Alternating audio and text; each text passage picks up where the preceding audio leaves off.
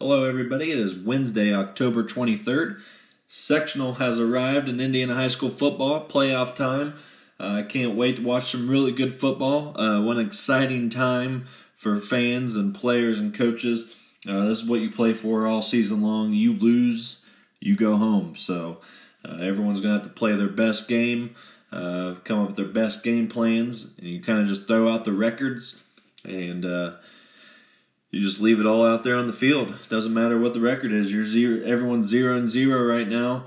Um, even though I'm going to talk about some schools' records, but as far as as far as the locker room goes, and the coaches are telling the players, don't worry about your record, don't worry about the opponent's record, just go out there and play. Otherwise, uh, you start getting ready for basketball and wrestling season, or uh, or spring sports if you don't do any winter sports. So.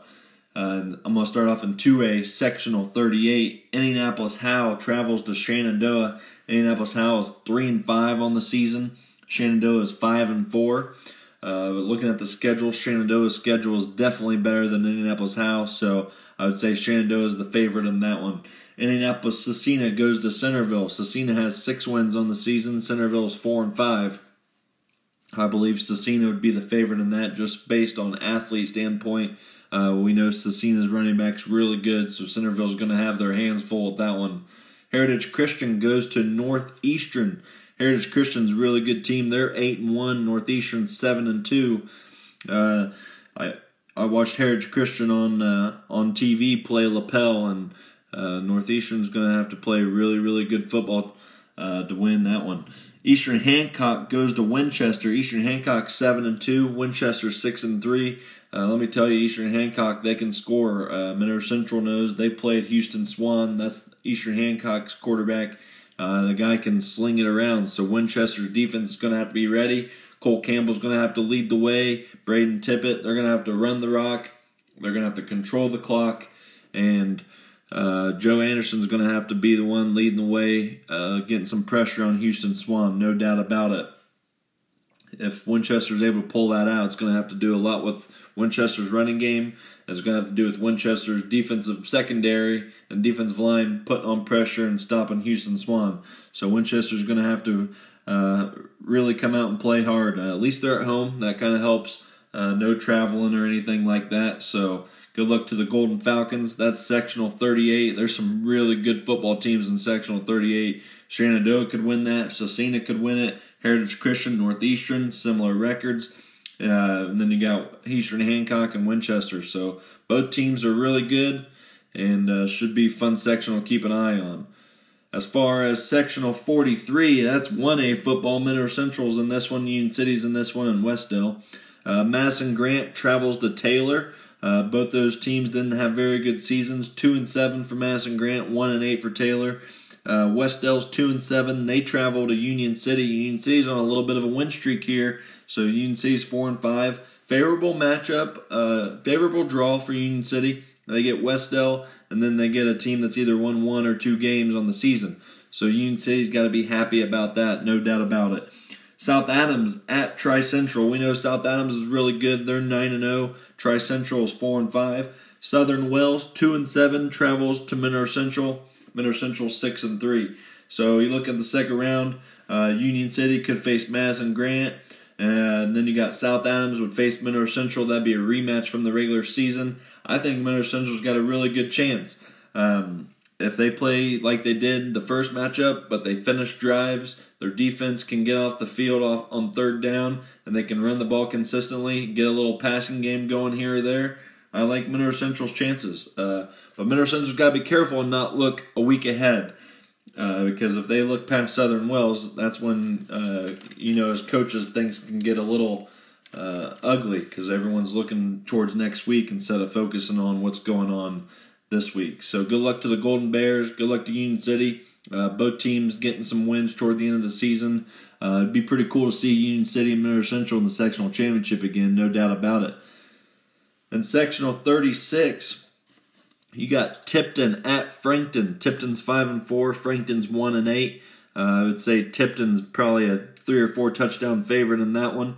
You got Eastbrook at seven and two. Eastbrook's always a really good football team. No one's going to want to play them in this sectional. They travel to Blackford. Blackford was five and four this year. You got Lapel led by Cole Alexander. They go to Eastern Greentown, who's nine and zero. Lapel finished six and three. Uh, Lapel, I mean Cole Alexander's going to have to play a really good game. I'm sure Eastern's favored in most things. Uh, be really cool to see Lapel beat a nine and zero team. Uh, winner will face Alexandria or, La- or Elwood. Alexandria goes to Elwood. They're five and four. Elwood's zero and nine. Uh, all of our eyes will be on Cole Alexander and Lapel. Uh, I'll be interesting to see what they can do. In sectional 28 and 3A, West Lafayette is seven and two. They traveled to uh, Hamilton Heights. Hamilton Heights is two and seven on the season. Uh, we know West Lafayette's led by Kyle Adams. Uh, he had a monster year. I'm getting ready to post his stats on all my social media platforms. Uh, if it wasn't for Charlie Spegal and his numbers, everybody would be looking at Kyle Adams as Mr. Football. Guerin Catholics five and four. They travel to Yorktown. Uh, Riley or sorry Reed Neal uh, is going to have to play really good for Yorktown to have a chance against Guerin. Guerin's a really solid team. Indianapolis Chatard eight and one at Brebeuf. Brebeuf is seven and two. That's number one team in 3A versus the number four team in 3A. I'll be at that game Friday night. Uh, can't wait to see what happens. Division One guys on the field uh, should be a really really good game. North Montgomery's five and four. They travel to Crawfordsville, who is one and eight. So uh, the the favorites in that one would be Chatard and Brebeuf, and then uh, they would be looking to play West Lafayette. So that's a really good sectional. Three teams that uh, could argue that they are number one, two, and three in 3A. In 4A, sectional 20, Huntington North travels to Fort Wayne South. Delta 7 2 travels to Mississinewa, who is 8 and 1 this year, so that's a really good matchup for Delta. New Haven's 4 and 5. They travel to Jay County, who only has one win this year. Fort Wayne Wayne, they are 0 9 this year. They travel to Marion, who's 7 2. Marion's a really good team. I'd say uh, Delta and Marion could be a possible sectional championship matchup there.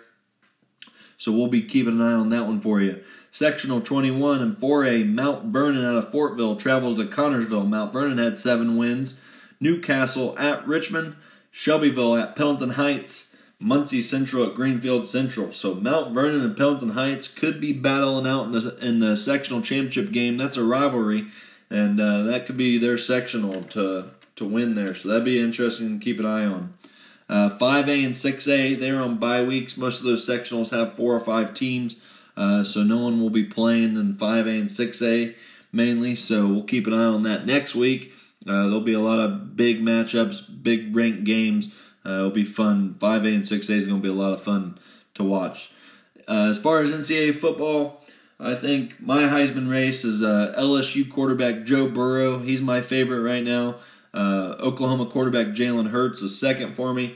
Tua out of Alabama was uh, third, but he's had surgery on his ankle, so I don't know what, what's going to be going on there, how long he's out. So I'll move up Justin Fields to number three out of Ohio State. Uh, those three quarterbacks, Hurts, Burrow, and Justin Fields, are just playing lights out. Uh, Burrow's just dominating. though. he's he's uh, he's fun to watch right now, and LSU's rolling. My top five as as far as team rankings, I gotta go with number one LSU, mainly just because of Joe Burrow right now, the way he's playing that offense. Uh, number two Clemson. Uh, everyone keeps talking about they're struggling, but I mean Lawrence is throwing some interceptions, but their defense is playing really good. Etienne's running hard. Um, they're just, I mean, they're dominating people at the same time. Besides the North Carolina game that was close, but uh, you need that one game sometimes, and they usually have that one game. Number three, I got the Buckeyes. They got one of the best duos in college football: Justin Fields, J.K. Dobbins. At number four, Alabama. Number five, Oklahoma. We'll have to keep an eye on Tua's injury, see how good the backup is for Alabama, um, see if he's able to pull the weight while Tua's gone. As far as college football, Ball State three wins in a row. They're three and zero oh in the MAC. Um, it's really exciting stuff for Muncie right now. Uh, it's good to see Ball State winning, seeing them get some MAC wins. Uh, they're in the top of their division right now on their side of the MAC. Um, they got balanced offense. They got a good, good two or three running backs that can run the ball, get 100 yards any night, can get touchdowns. Uh, they got a passing game that they can use, so uh, they're they're fun to watch go back and forth on that. Saturday they'll be at home versus Ohio, so we'll see if they can go 4-0 in the MAC. If they win that one Saturday, uh, they're going to be the favorite, no doubt about it. Illinois is three and four on the season. They'll go to Purdue, who's two and five. So these are two struggling teams. Illinois is coming off a big win versus Wisconsin, but two teams that are below 500 are going to be looking to get a win so they can be bowl eligible soon. Uh, see if Illinois can stay strong after the big upset win.